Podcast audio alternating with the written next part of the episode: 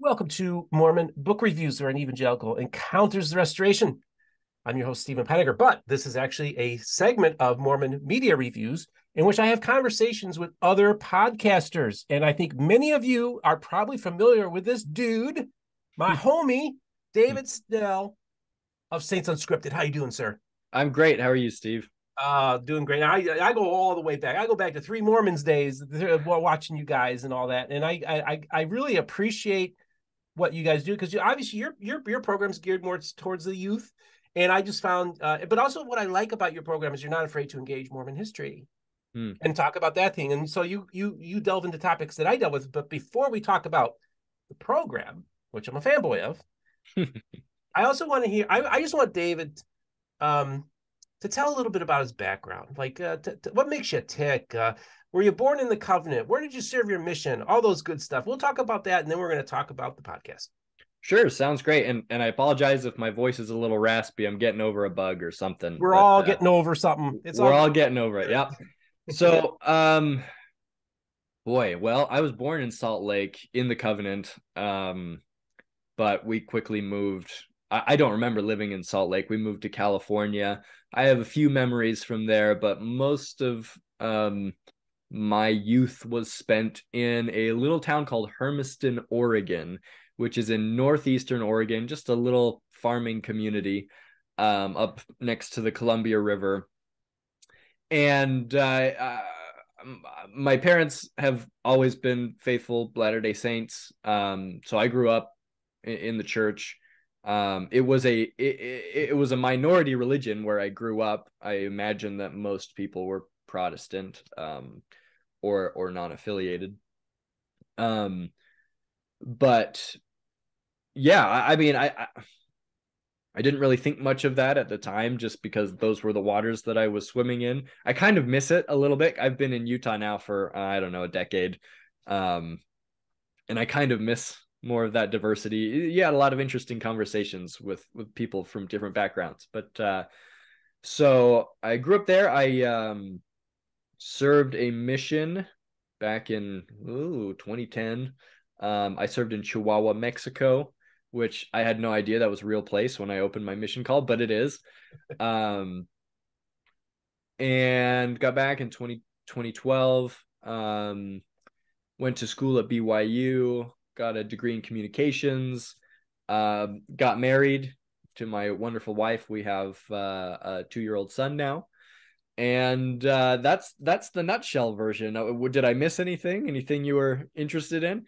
Uh, well, I think one of the things you alluded to, and it's interesting because you, you know, you know what, a, a, very faithful Mormon told me. He said, uh, you know, one of the reasons uh, I was back out east, and one of the reasons we didn't move back to Utah is there's too many Mormons there. He said we had to move to New Mexico. He's a faithful Mormon, and so it's a fun. Uh, people say, yeah, that's one thing with Utah. There's too many Mormons there, but that's a joke, of course. I love all you, but no, I get it. I get it though. I get it. And uh, but but you said that uh, so you're in Oregon, okay? Yeah. And you said like a majority of people. See, Oregon is actually probably one of the most secular states in America in many mm-hmm. ways. You know, they had, they're doing assisted suicide in the 1990s, right? You know, I mean, so th- this is like you know euthanasia and all that. And I remember when all went down. So here you have a very secular society, but also Protestant in the sense that there's there's a handful of Protestants. Did you actually have any like uh you know engagements with evangelicals growing up? And, and if you did, what what kind of were they positive were they negative? Maybe just talk a little bit about that. Yeah so uh so i i'm from eastern oregon. Eastern oregon is very different from western oregon i have yeah. to say. There are some people who think that eastern washington and eastern oregon should have their own state and and western washington and western oregon should have their own. But uh so so we were more um I, it's a more conservative area. Um but yeah i would have I would have interactions with evangelicals. I don't know that they would necessarily say, "Hey, I'm an evangelical," but you know, other Christians, right? Um, pretty often, I, I mean, I was, uh, I tried to be a, a faithful Latter Day Saint, and I would talk about my faith a lot, and I would be like the weird guy that you know wouldn't watch rated R movies or or you know had a problem when people were swearing around me and things like that. Um, so that that opened up a lot of conversations um, most of them were were fine um, they didn't get particularly deep because you know when you're in high school theology is kind of beyond you a lot of the time, uh, beyond me and beyond you know the other Protestants there. Um, but yeah, I mean, most of my friends were were not members of the church, and uh, and we got along fine. Um, yeah, I, I I had a I really appreciated being raised in a community where I could have those kind of diverse interactions. So it was good. Good. That's cool. That's awesome, and it helps inform you. Now, also, when you're on your mission field, field in Mexico, um, did you in, in primarily encounter Catholics, or did you also maybe run into the Pentecostals and those types down there? Um, Catholics definitely were the majority down there. There was kind of a, a, a non-Catholic Christian, um, kind of a, uh, it was becoming more popular in that area. Um, but yeah, mostly Catholics. Okay. All right. Well, that is so cool. Thanks for giving us a little background. And I always love when there's intersections, when worlds collide, if you will, and we have yeah. these interactions with each other. And I think that's good because this, what you and I are doing is really important is to, have, to build these bridges and, and, and have conversations and also say, Hey, this is where I disagree with you. And this is where yeah. I agree with you and have it, have it that way, have a two way conversation. And this is one thing I really like about Saints Unscripted is that it's it's you're engaging the modern youth and this is the thing and we've talked about this before we are having we're losing a generation of youth both evangelicals and the restoration church of jesus christ latter saints we're having problems because millennials and younger kids they're they're dropping out man and and and and and so i think you you guys your group saw the need to say hey these kids are on the internet man they're doing their research you know, I had Aaron Ra on, who's like one of the biggest atheists on YouTube, and he's currently doing a deconstruction of the Book of Mormon. I'm mm-hmm. like, your kids are going to learn about the Book of Mormon from Aaron Ra. So I think mm-hmm. it's important that we have these faithful voices also engaging a lot of these things. So I, would you say that, and we're going to kind of talk about your history with the program, but would you say that's kind of like the main emphasis of your channel is to engage the youth and say, listen, we're, we're, we're going to, we're going to talk about the tough stuff. Yeah, I mean, I I think that when I wasn't around when the channel first started, right. I came on later. Um, but I think that originally the idea was just that, you know, it's it's it's hard to be it's hard to be a Christian, and it's potentially even harder to be a Latter Day Saint because it's it's a minority within the realm of Christianity, right? Um, and so we wanted to provide a space for Latter Day Saints to one learn about their faith, but also be proud of of their faith and and gain some confidence in it, um, and, and not necessarily just always be on the defensive about it, because that's often what it is when you're growing up as a Latter Day Saint is you're being questioned, and uh, and that can be hard, um, and it can make you you know be defensive in in general, kind of have a defensive attitude. Um, but we wanted a place where where Latter Day Saints could come and, and feel safe and entertained and have a good time and learn along the way. And so we saw that there was kind of a, a gap there on social media that we wanted to fill. Um, because frankly, if you want to learn more about the Latter day Saint faith on YouTube, generally speaking, it's not a good place to do that. yeah, I think the same could be said about sp- social media in general, general. learning about any faith, really.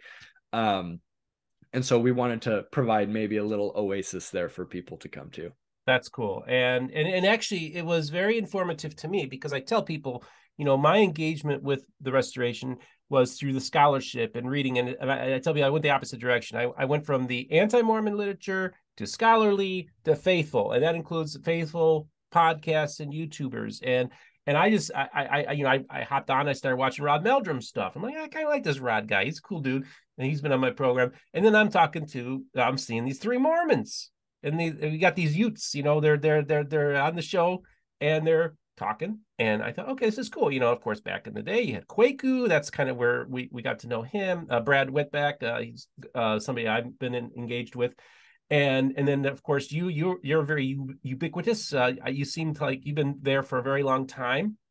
And I, I and and so i was just it's just very instructive and helpful to me to kind of get a glimpse of the culture hmm. um uh, the mormonese if you will. I kind of learned that so i'm able i'm conversant in mormonese in, in some sense. And um I, I i guess the question i have for you is just to give me a little background like how in the world did you get tied up into this group. What did you did you did they come to you? Did you come to them? Were you just watching the program and just talk a little about how you got on board this whole thing? Yeah, so I I had heard of it uh, before, but uh, long story short, I was in college. I was in the communications program, and I went on an internship um, through BYU to New Zealand, uh, interning for the public affairs department of the church. Uh, and it was an awesome experience. And from there, I got connected to the uh, nonprofit organization that's associated with Saints Unscripted. And so after my internship, I started writing for them. Oh. And thus, when Saints Unscripted, when the time came for them to be looking for new hosts, because hosts go off, they, they finish college and they move to different places around the country, things like that. They get jobs elsewhere. Uh, so when they were looking for new hosts, I was right there, and they brought me on, and and here I am. A few years later, several years later, I don't know how many years it's been now, but yeah, I'm I'm the old man at this point among the hosts. So I mean, you you lost track of the years, but roughly how many years have you been with the program?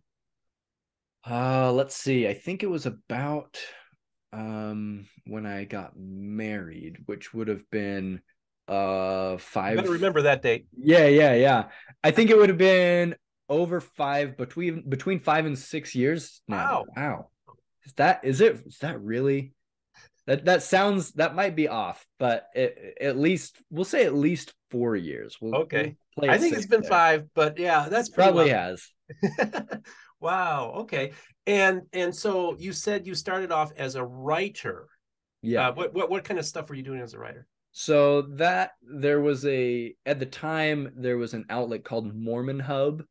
Um, right now it's called Third Hour, but uh, it's not. There's not much content on there anymore. But back in the day, it was kind of like an LDS living type thing, um, where I'd write about different, uh, just just different different stories from different people or or different uh, stories from church history or common questions that people have about you know seer stones or uh, I wrote one about the Granite Mountain Records Vault, oh. which it, it once you know what it is, it's it's frankly not particularly exciting, but it's kind of like a, a clickbait type thing where you're like, oh my gosh, the the Latter day Saint Church has this vault in the mountains and nobody can go there and it can withstand a nuclear bomb and things like that. And so I just write things that capture people's interest and and uh, taught them a little bit about, you know, maybe some things that they were less familiar with.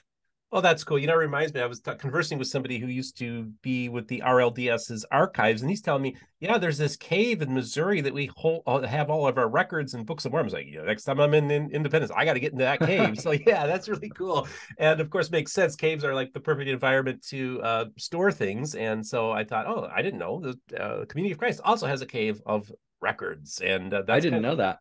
Didn't know that either.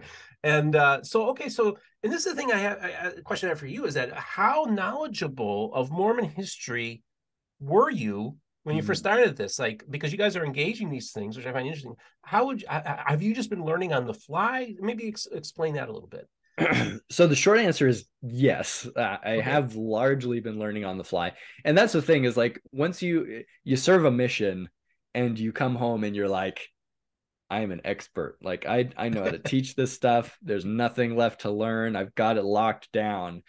And um and so once I was kind of thrown into this environment where uh I I realized that I knew nothing, you know, or I knew very little.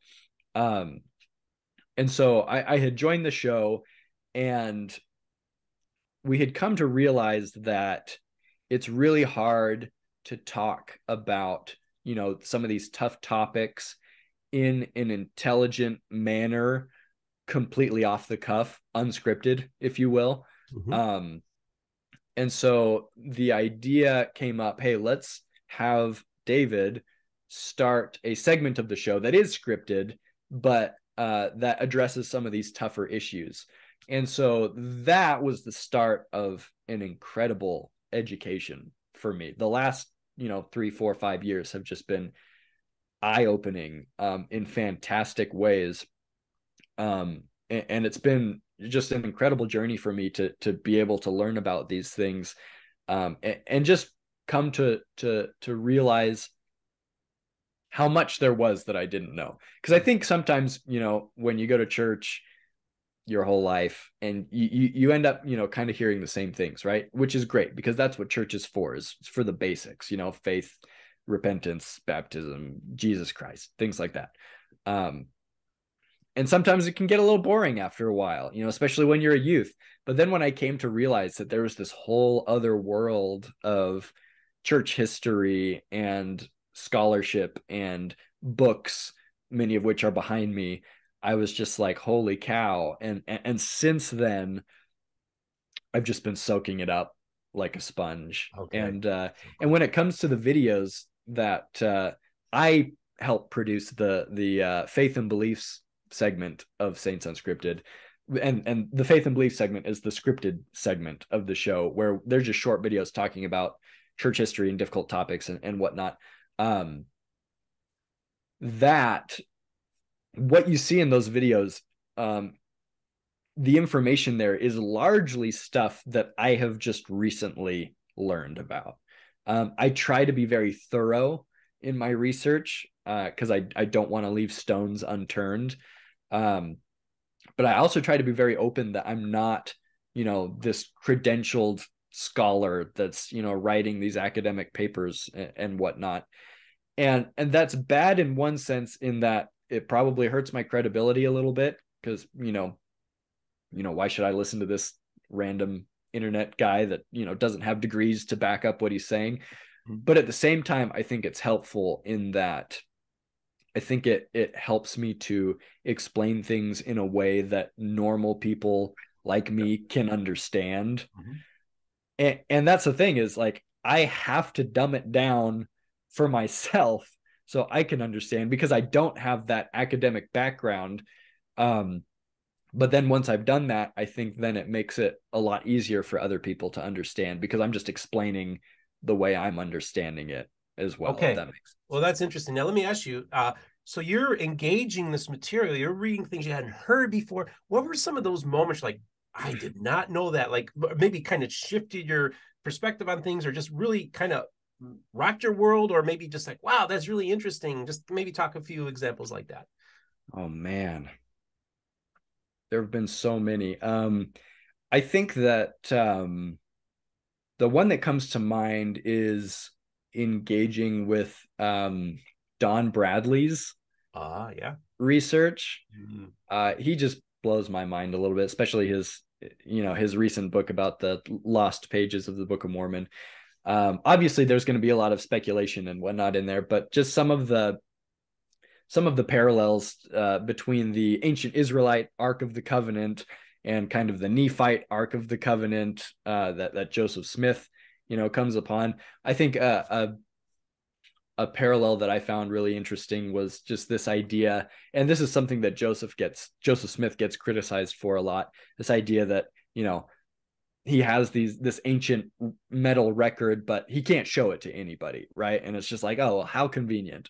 But Don Bradley ties this into the this idea that well, as the ancient or uh, as the modern version of the ancient, you know, Israelite high temple high priest, you know, you're the only one that can see those ancient temple relics, you know. A- anyways, I'm explaining that poorly, but it made sense and, and it was an eye-opening experience for me. Also looking at um you know research by hugh nibley looking at kind of some of the ancient uh, parallels to to modern temple ordinances um and, and he also gets a little bit speculative i think in some of his research um but but just some of the things that that were produced there in that scholarship just opened my eyes and and helped me see it, it helped me see the more logical academic side of my faith um, that I didn't know was there. Hmm.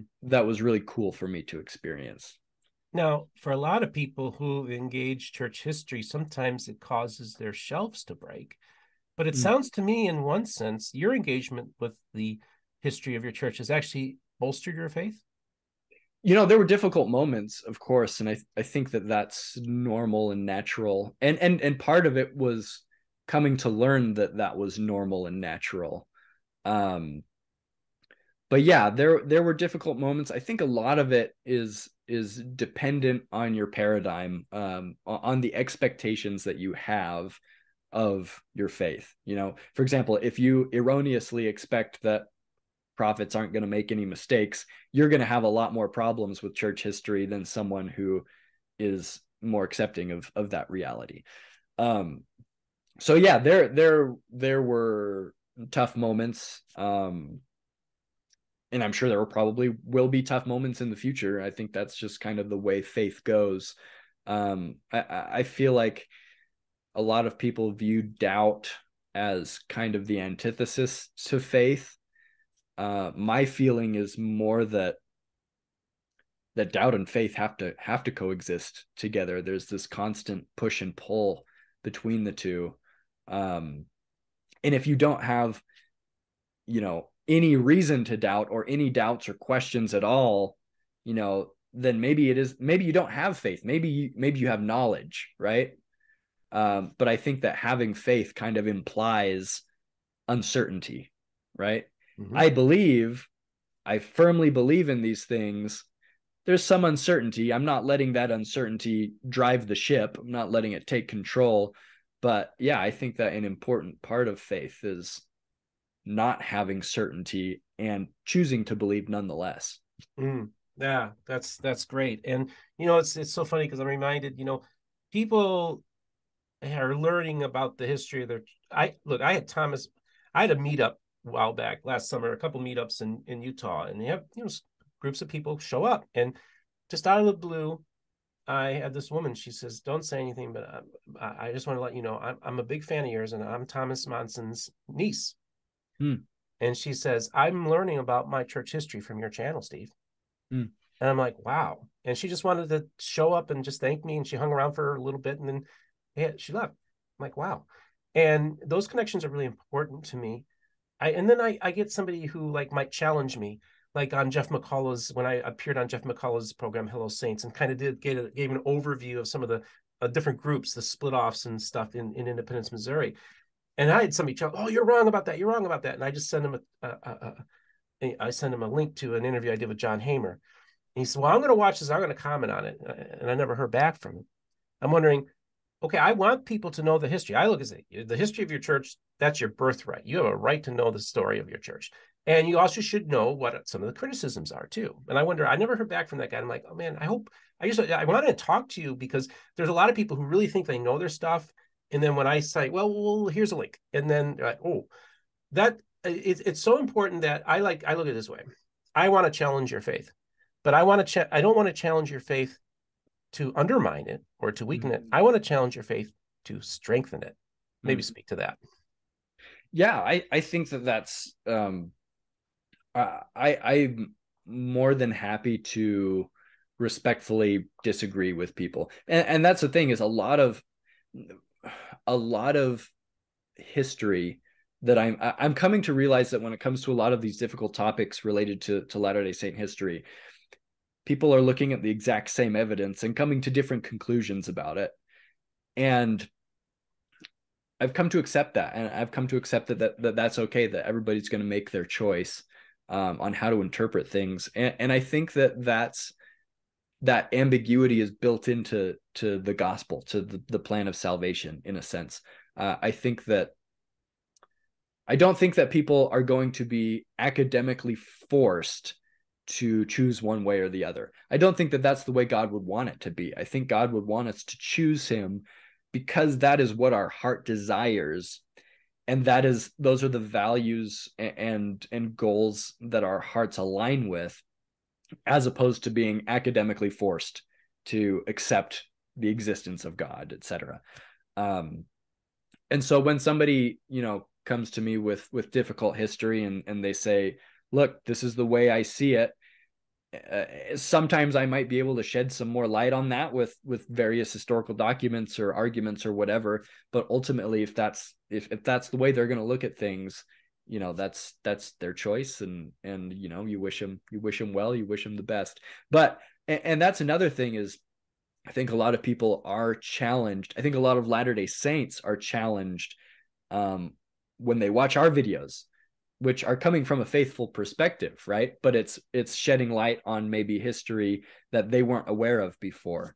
Um but my feeling is that i eh, this information is out there anyway and i would rather they hear it from a latter day saint perspective and see kind of how faithful members approach these things as opposed to learning about all of this stuff from critics who might be looking to you know replace their faith with something else. Mm-hmm. okay that's great. That's awesome. I'm glad we're ha- we ha- are having this conversation because it kind of intersects with a lot of what my channel does and i think that's great. But i also one of the reasons i had you on was because i want to talk a little like background on this whole uh, three mormons and, the, and then we go to the saints unscripted. Maybe talk a little bit about like what was it like to like they offer you to be a host? What was it like to do your first day of shooting? Were you nervous? Uh, you're like, I don't know what I'm doing, and I'm like, goodness, why would you choose me? I mean, just tell me a little bit about what it was like to first start when it was three. Was of course back then it was called the Three Mormons.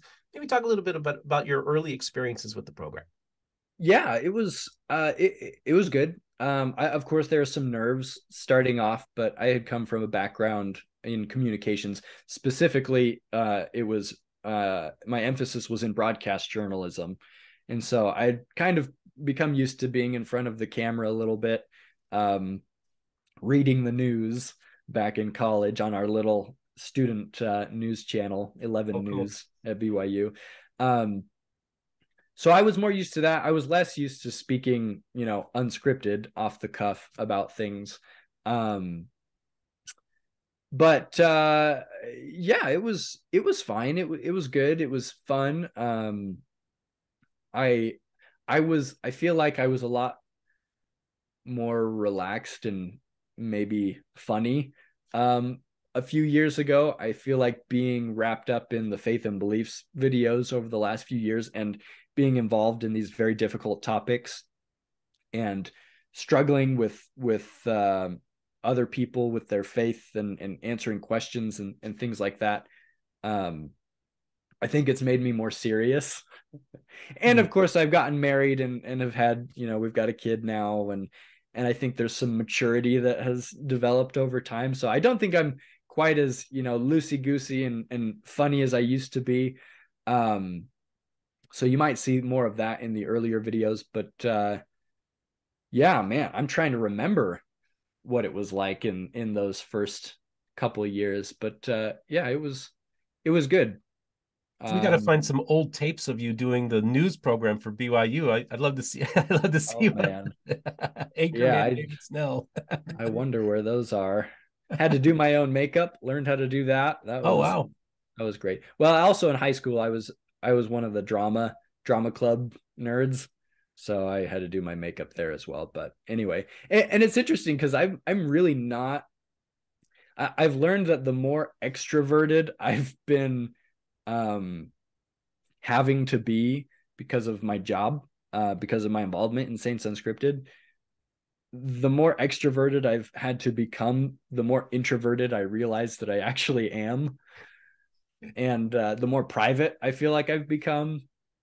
And uh, and that's been an interesting experience. I'm really uh, it's it's it's weird because I've done a lot of public speaking in the past, like throughout my youth and into adulthood um and i'm not uh, this isn't me tooting my own horn but like i'm not bad at it mm-hmm. but i sure get anxious every time every single time. I'm just i'm i'm petrified and, and nervous and probably shaking and really? Yeah and i wish i wasn't. Like cognitively i know like i'm going to be okay. I know what i'm going to say. It's going to be fine. But my body just reacts to that pressure that that uh, that situation fairly negatively. It's it's kind of a, a pain, but uh, you know, I like doing it though. It's weird. It's interesting. It doesn't make sense. Huh. So I I I do I I was talking to just fanboy it a little bit here. You know, uh, uh, I think my first in, one of my first introductions to like somebody who is pretty familiar to a lot of people would be Kwaku. Now, of course, you you you don't really engage in, talk to him that much anymore. But what were your interactions with Kwaku? What was it like working with him? Yeah, it was it was fine. Um, at the beginning there, he's been off the show for uh, a couple, at least two, at least two or three years now, I think, um, doing his own own content. Um, but it it was fine. I I'll say I didn't have the opportunity to get to know him on a super personal level. Um, it was really just you know when we got together to film. Um, but you know he's a smart guy um, and uh, uh, I, I will say we learned, I think, pretty quickly. I think we could agree on this that we have pretty different personalities um, and and pretty different senses of humor. I'll I'll state it that way. that's great. Yeah. Okay. That's cool. And uh, just let me ask you uh, too. It's like, um, since you are now like a public person and you've been associated with this program, and, and this is your full time gig, right? Yeah, yeah. Okay. Mm-hmm. What's it like, like being like a public person and what kind of engagement do you get with your audience like uh you know i get emails all the time from people maybe like very positive like it helped me with my faith or my shelf broke and i'm trying to put the pieces back together. Maybe just talk about some of the interactions you get with your audience. Yeah um it's that that is probably one of my favorite parts of of what i get to do with these videos is uh is are uh, those one-on-one conversations with people. Um i again i'm a fairly private person so i don't generally accept facebook friend requests from people that i'm i'm not familiar with um but i have a public facebook page where i, I don't do a whole lot with it. I'm kind of shy about you know the self promotion thing. I'm not a huge fan of it. Um but i have a public facebook page so that people can reach out and, and we can have those conversations. And um and that's been awesome. I, uh, I we've kind of discovered that a lot of um missionaries latter day saint missionaries like our content. Um and so i get lots of messages from them with various questions and and maybe ideas that they want some feedback on and, and things like that. Um, occasionally I'll get people that will reach out with criticisms and whatnot, but generally that is kind of kept to the to the social media comments. It doesn't usually extend much further beyond there. But if you you know if you want to see the criticisms, you know just flip to the comment sections of any of our videos and and it, they are abundant there. Hmm. Hmm. Okay, so you're you're engaged in the marketplace of ideas. People are criticizing you. People are also using you as a, as a resource. Um, one of the things I want to talk a little bit about, because you know, of course, this is the restoration and the evangelical stuff. You know that you actually have gotten to know a very good mutual friend of ours, uh, Jeff McCullough of mm-hmm. Hello Saints, and you've had him on. Um, yeah. What is your and, and and Jeff Jeff and I talk on the phone. We're, we're we're good buds. He gives me updates. He has questions about things. I'm able to kind of fill in the, him in on things. Um, what's it been like engaging with Jeff McCullough, who's an evangelical pastor? Yeah, it's um Jeff is great.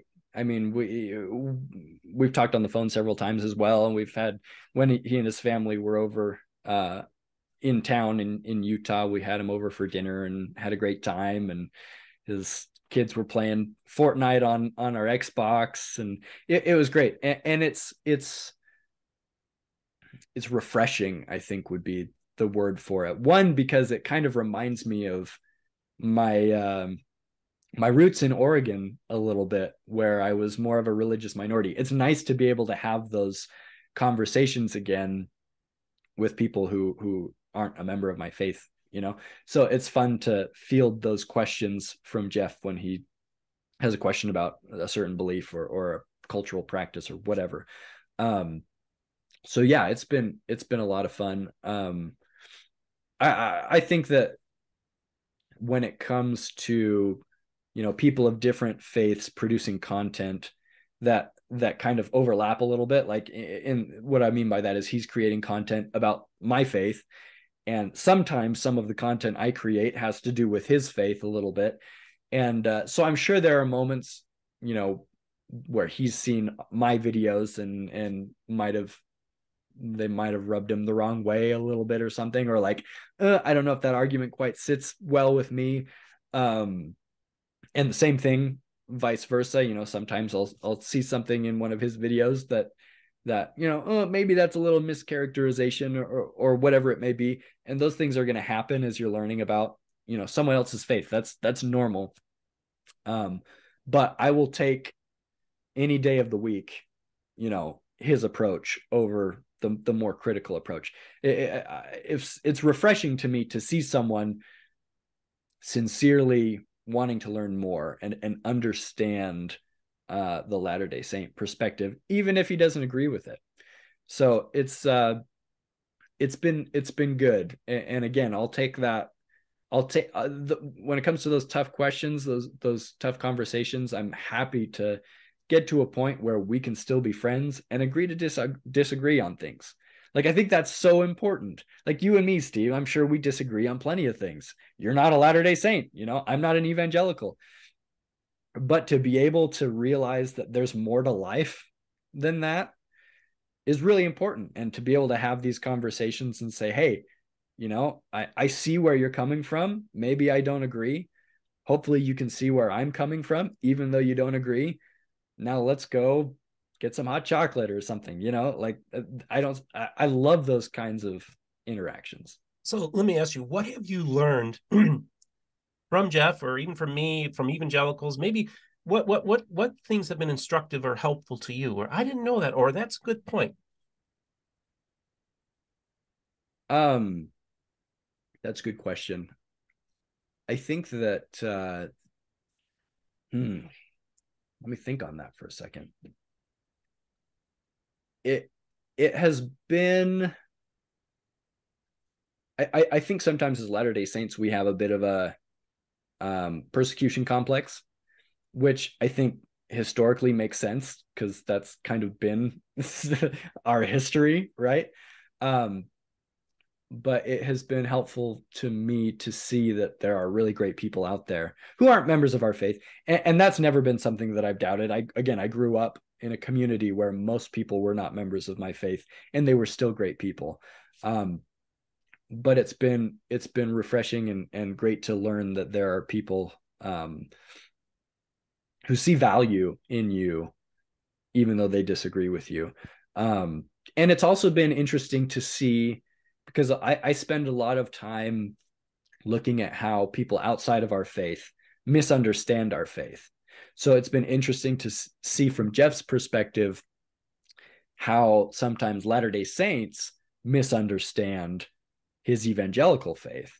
And that was in our that was something that i asked him in in our interview that we did on our channel on saints unscripted you know what are some misconceptions that latter day saints have about your faith? And so that's been um, a, a perspective that i haven't seen a lot of before that's been a lot of fun to see.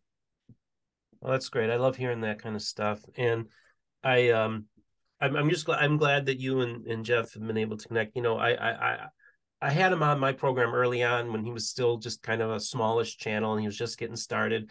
And it's been a really wonderful relationship that I've been able to de- develop with Jeff too, because he is a minister, so he's accountable to a denominational board. So he's kind of you know part of a church bureaucracy himself, and it's just interesting because like I'm I, I'm not I'm not answerable to anybody, so I can pretty much do or say anything I want and have a little fun with it. And and and, and it's interesting because my friend Nathan Smith, he said, Steve, you we were talking the other day, and he said, you you you blur lines, Steve, and I said, yeah, yeah, I do. I blur lines. You're a line blurrer. A line blurrer, but that's not necessarily a bad thing because I think in the in, when we have an us versus them mentality, look what it's done to us and our society and our culture. And, and and and and like I tell people, God showed me early on. He said, "Steve, just remember those people on the other side of the street that are protesting against what you believe or whatever. They're also a fellow image bearer, and just remember they're a fellow image bearer." And that's how I just say, man, we can't. We we look. You you want to stand for your beliefs and principles, that's fine. But man, also remember that person is a fellow image bearer, and that's been very instructive to me.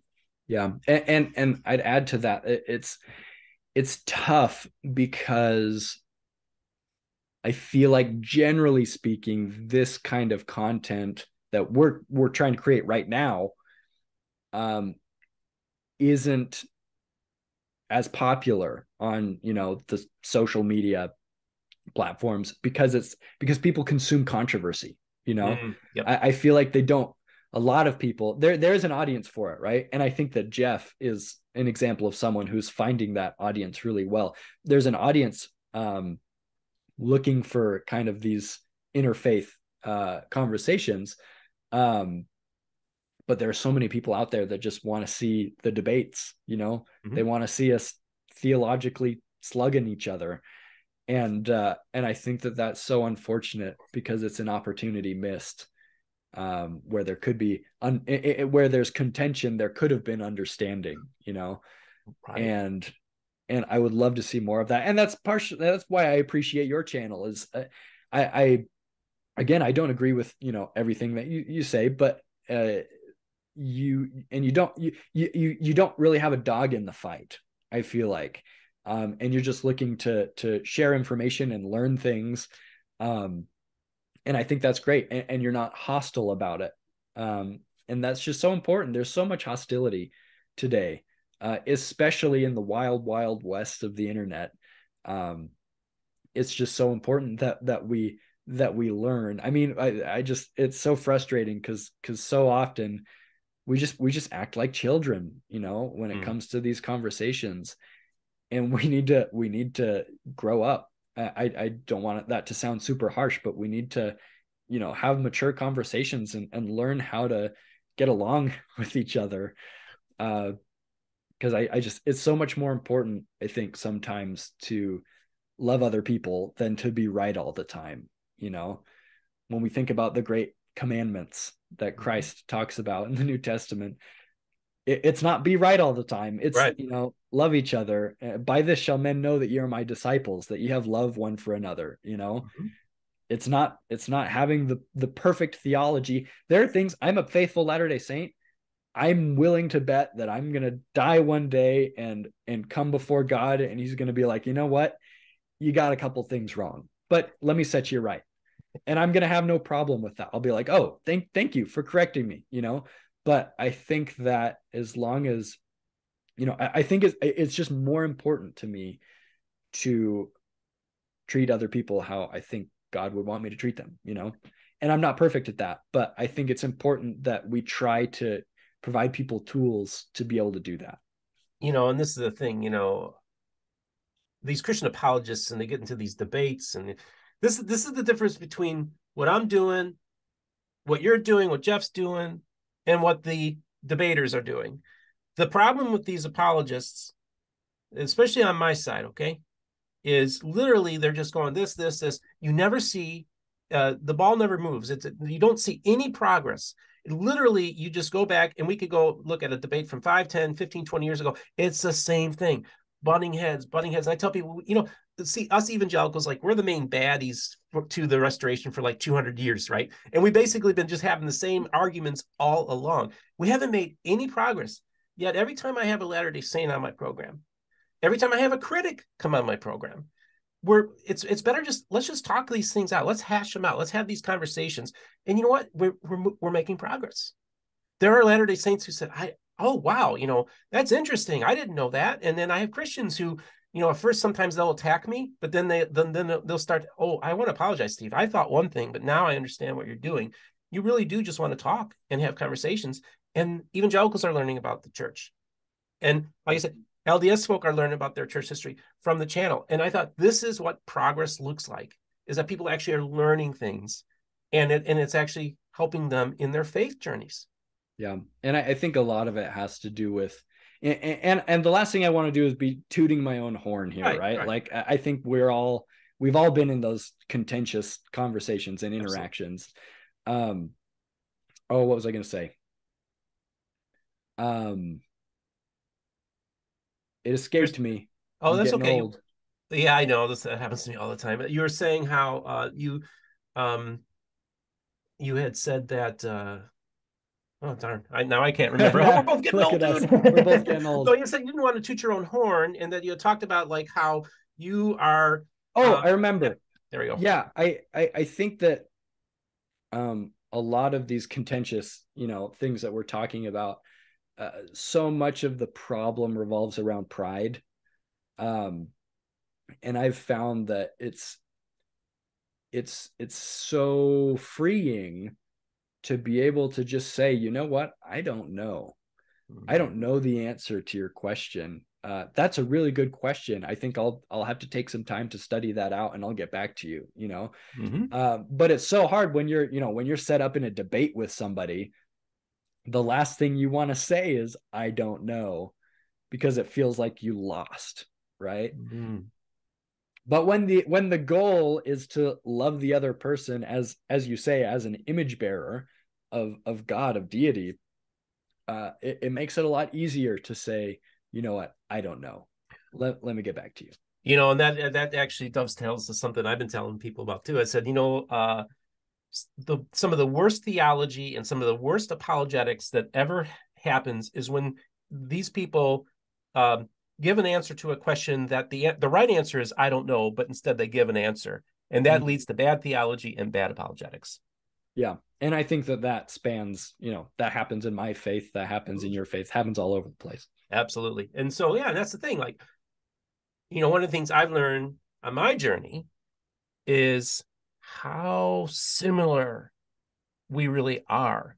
Like, Mhm. how evangelical you guys are in the way you think and talk. And you it's like, you know, when I when I sit in and I'm watching like Rod Meldrum t- chatting with some guests, I'm like, man, these sound just like people I grew up with. He sounds just like an uncle I had. And it's like, these people are very very similar and i think that's what makes the contentions between our two camps so so so so bad if you will is because we're so so alike and i tell people i said listen april 6 1830 all right that church service was full of spirit filled born again christians bible believing christians probably one of the most Yeah. christian church services happening in america that day Yep, it's true. It's true. It's interesting. that's how I look at it. See, that's what I say. It's like if you go back in time and you are engaging, I tell people there's two places we can engage the restoration. April 6, 1830 building. We can have the conversation in that room. And there's another place we can have the conversation, and that is within the pages of the Book of Mormon. Hmm. It's a Pentecostal book. It's a Protestant book. It's a Christian book.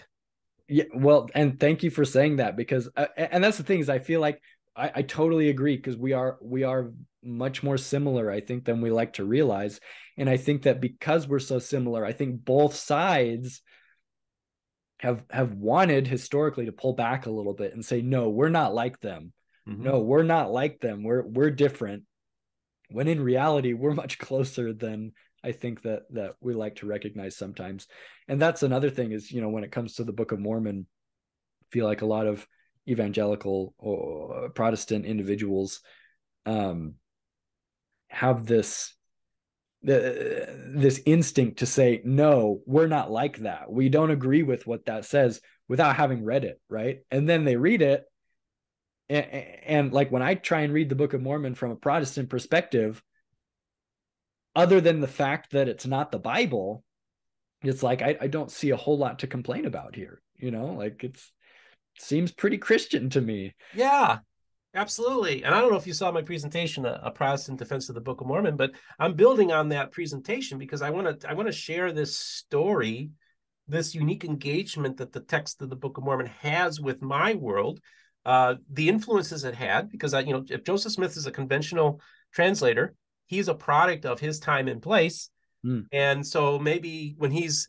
transcribing King Benjamin's uh, sermon, he's also looking at it through the lens of attending a revival service in the 1820s, a Protestant revival service, and that and that that informs his way of how he engages that text. You know, that's how I look at it. We, it was a much more interesting way to look at the Book of Mormon than just it be the Satanic Bible. Yeah, yeah, exactly. I think about, you know, just a, a few weeks uh, before we're filming this right now, um, the the show The Chosen came under fire Yeah. because it appeared like it was referencing a verse from the Book of Mormon it wasn't. Uh, you know, Dallas Jenkins, the creator, came out later and said, I've never read the Book of Mormon. Um, but it's just so interesting to me to see, you know, if there's any hint of overlap, it's bad, you know. Mm-hmm.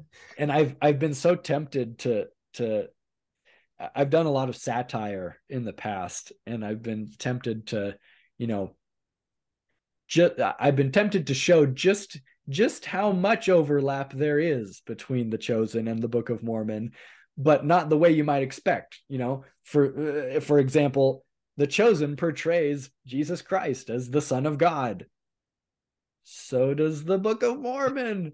ah, shocking. You know, things like that. Like Christ suffered for our sins. Oh, that's what the Book of Mormon teaches, you know? And it's like once you read it, you're like, okay, you know, maybe I don't believe that this is this is this is God's word. Maybe it's not the Bible, but like the words on the page, they they they again, they seem pretty Christian. Yeah.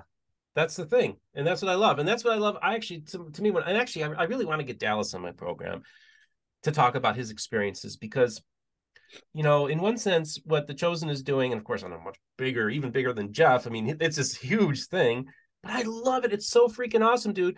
It's it's it's it's being distributed by Mormon uh, individuals who happen to be members of the Church of Jesus Christ of Latter Day Saints. It's their company. Uh, for one of their seasons, they use the Jerusalem set of the church, and I tell people, I say, "Well, you see all those extras in the background for the chosen? Them all, uh, them all LDS folk." I'll say Mormon because they don't know what LDS means. That's how how the loop people are here. Um, I'm like, just think about that. You're being blessed by something, and there's all these Mormons on the screen as well. And I think that's cool. Yeah, but a lot of people say no, no, no, no, no. Like can't can't do it, can't do it. And I hate that, dude. I really I find. See, that's the thing with these critics. You know, they just want to look for that one thing, and they can pounce on it and it's so counterproductive. I feel bad for those people because they're they're they're just spending their whole lives being against mm. against something, and I'm like, man, we got to be for something too. That's the most important thing. Hey, you have your beliefs, that's fine, but I I tell people. You know, um, when they're and I've been instructing evangelicals, how do you engage Mormons? Because the people I say, I got these missionaries coming. What do I say to them and all this kind of stuff? And I just say, listen, I said, whenever you're engaging the Latter Day Saint, I said it needs to be a two way conversation. I said, why don't you ask a Latter day Saint, what is your favorite Book of Mormon story? Hmm. Or why don't you ask a Latter day Saint, who is Jesus to you? What does Jesus mean to you? I said, yeah. have that conversation. Yeah. And then guess what? Christian who thinks they know everything, you're going to learn something. Hmm. And you know what? You might even get blessed by them. And I want that to happen to you because I I get blessed See, I tell people, I said, LDS folk keep blessing me. They they financially support my channel. I have Christians, LDS, atheist people. They, but I'm going to receive those blessings from LDS folk. They're blessing me. I'm receiving it. I ain't going to resist it because I believe that when I'm being blessed, that's God. Hmm. Yeah. When you're being blessed, that's God. Yeah. Amen. Yeah.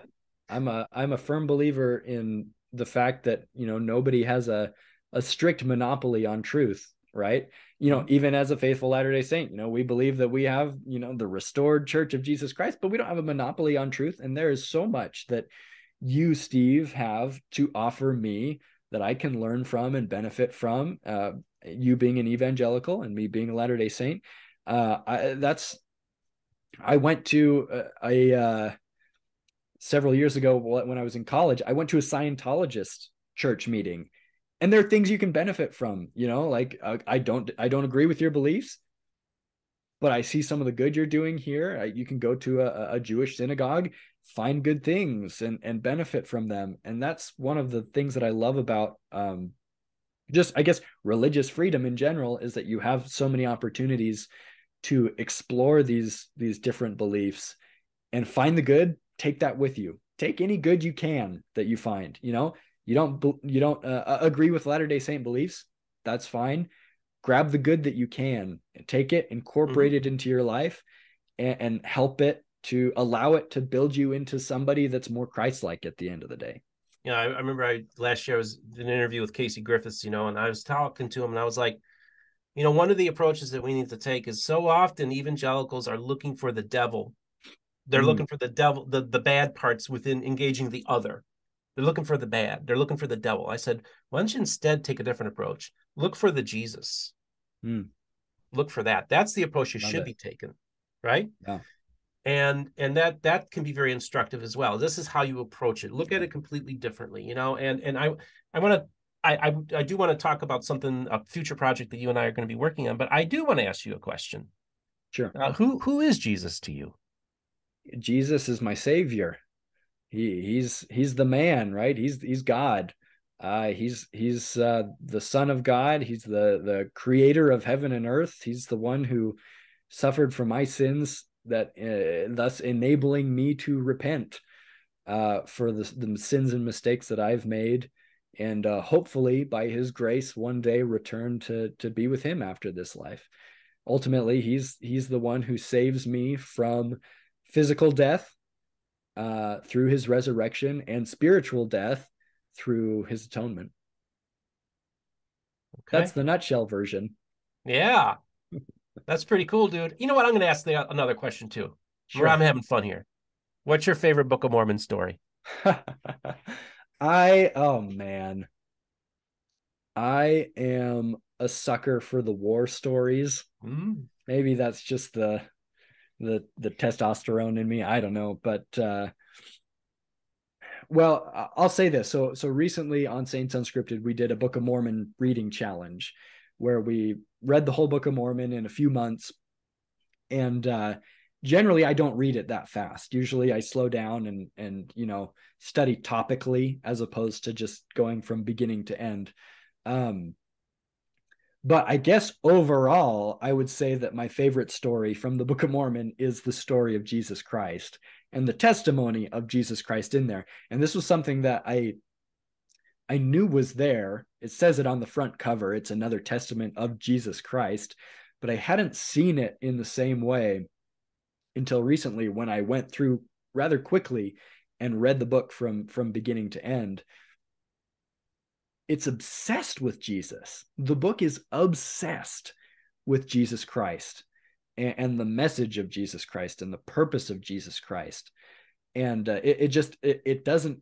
Uh, I forgive the strong lang- language, but it, it doesn't shut up about it. You know, the Book of Mormon is it's about Jesus Christ, and uh, pairing that testimony from the Book of Mormon with the testimony of Christ from the Bible, to me that they're both very valuable and they come together and make just a, a really strong foundation um, for me as far as testimony in Christ goes.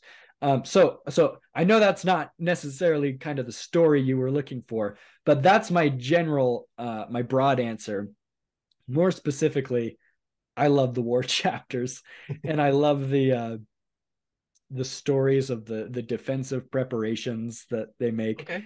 Um, specifically, I'm thinking of. Pardon me.